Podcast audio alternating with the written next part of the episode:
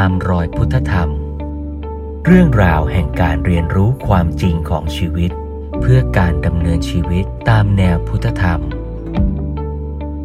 ชวนร่วมเรียนรู้กับพระครูเมธังกร วัดยาณเวศกวัน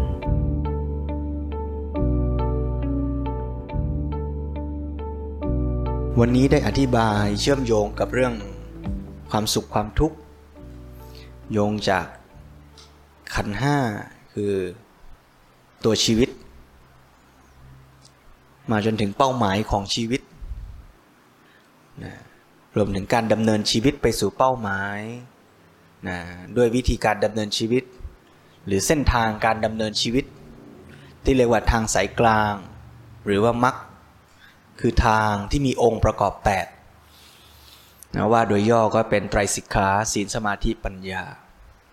ซึ่งเกิดขึ้นในทุกขณะของชีวิตเป็นการปฏิบัติพัฒนาชีวิตเรื่อยไป รักษาศีล พัฒนาจิต พัฒนาปัญญา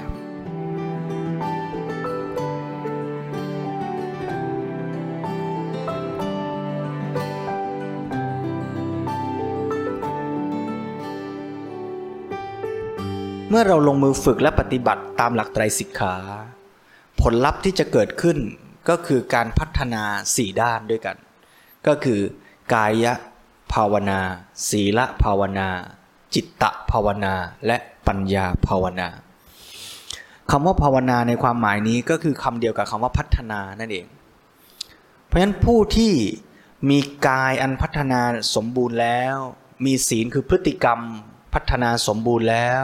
ผู้มีจิตพัฒนาสมบูรณ์แล้ว ผู้ที่ปัญญาพัฒนาสมบูรณ์แล้ว เรียกว่า ภาวิตกาย ภาวิตศีล ภาวิตจิต ภาวิตปัญญา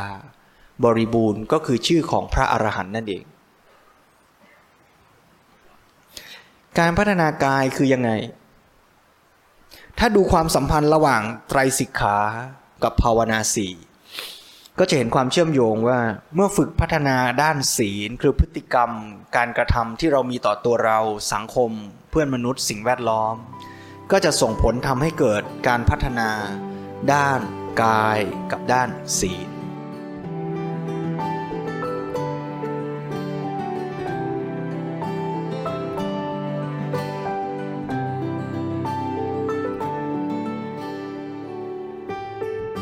กาย ไม่ได้หมายถึงว่าร่างกายแข็งแรงเท่านั้น แต่กายหมายเน้นเอาที่ว่าใช้กายเป็น ใช้กายเป็นหมายถึงว่าใช้ตาหูจมูกลิ้นกายของเราเนี่ยเพื่อรับอินพุตที่ดีเข้าสู่ชีวิตเรา อย่างที่ยกตัวอย่างวันนี้ก็คือ เมื่อเราจะกินอะไรก็เลือกรับอินพุตที่ดีเข้ามาสู่ชีวิตเรา แทนที่จะกินเพียงเพื่ออร็ดอร่อย เมื่อจะดูอะไรก็ดูในสิ่งที่เป็นความรู้เป็นประโยชน์ ไม่ใช่ดูเพียงเพื่อสนุกสนานบันเทิง เพราะจะเห็นเพราะฉะนั้นจะเห็นว่ากายภาวนาก็จะมีส่วนสำคัญในการพัฒนาอินพุตที่จะเข้าสู่ชีวิตเรา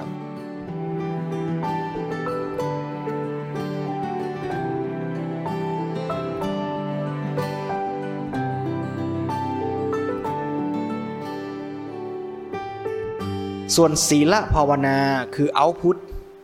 ที่เราจะแสดงออก ต่อโลกต่อสังคม ผ่านทางกายและวาจา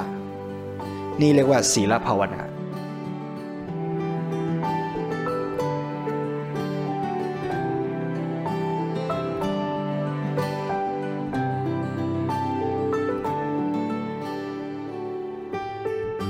ส่วนจิตตภาวนาก็เกิดจากการพัฒนา สมาธิสิกขาทำให้จิตใจมีคุณสมบัติอย่างที่ว่าก็คือมีสุขภาพ มีคุณภาพ มีสมรรถภาพที่ดี และหลวงพ่อสมเด็จพระพุทธโฆษาจารย์ก็ชี้ให้เห็นว่า จิตตภาวนาเนี่ยหรือการพัฒนาทางจิตเนี่ยก็เป็นจุดสำคัญ เพราะ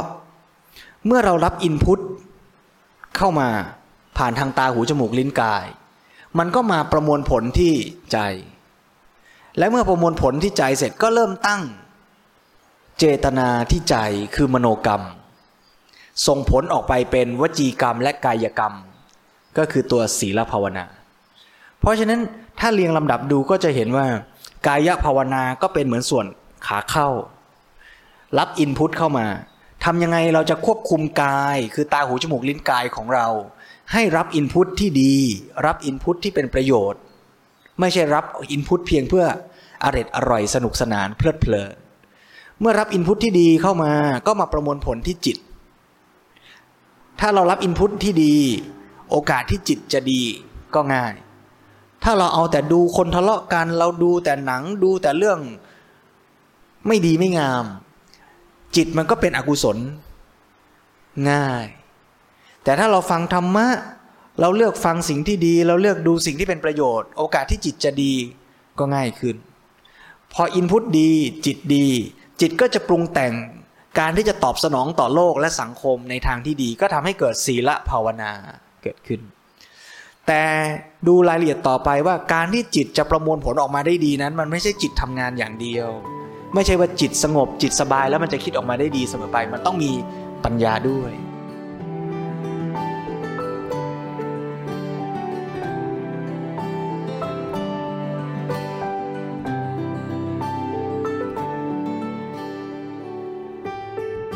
นั้นปัญญาภาวนาก็เป็นปัจจัยสำคัญเหมือนกัน ที่จะทำให้กระบวนการคิดนั้นเป็นเหตุเป็นผล รู้เหตุรู้ผลว่าอะไรดีอะไรชั่วทำอะไรแล้วจะเกิดผลอย่างไร อยากให้เกิดผลอย่างไรต้องทำอะไร นี่คือตัวปัญญาที่จะเข้าใจโลกและชีวิตตามเป็นจริง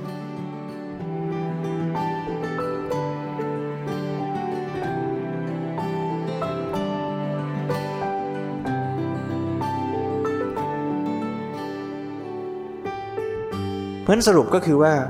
เราตั้งเป้าหมายที่นิพพาน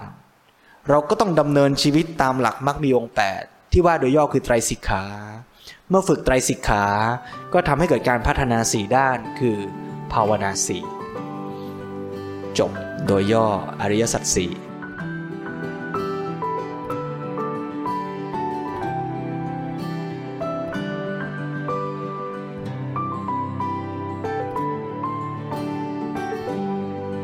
ตามรอยพุทธธรรม เรื่องราวแห่งการเรียนรู้ความจริงของชีวิต เพื่อการดำเนินชีวิตตามแนวพุทธธรรม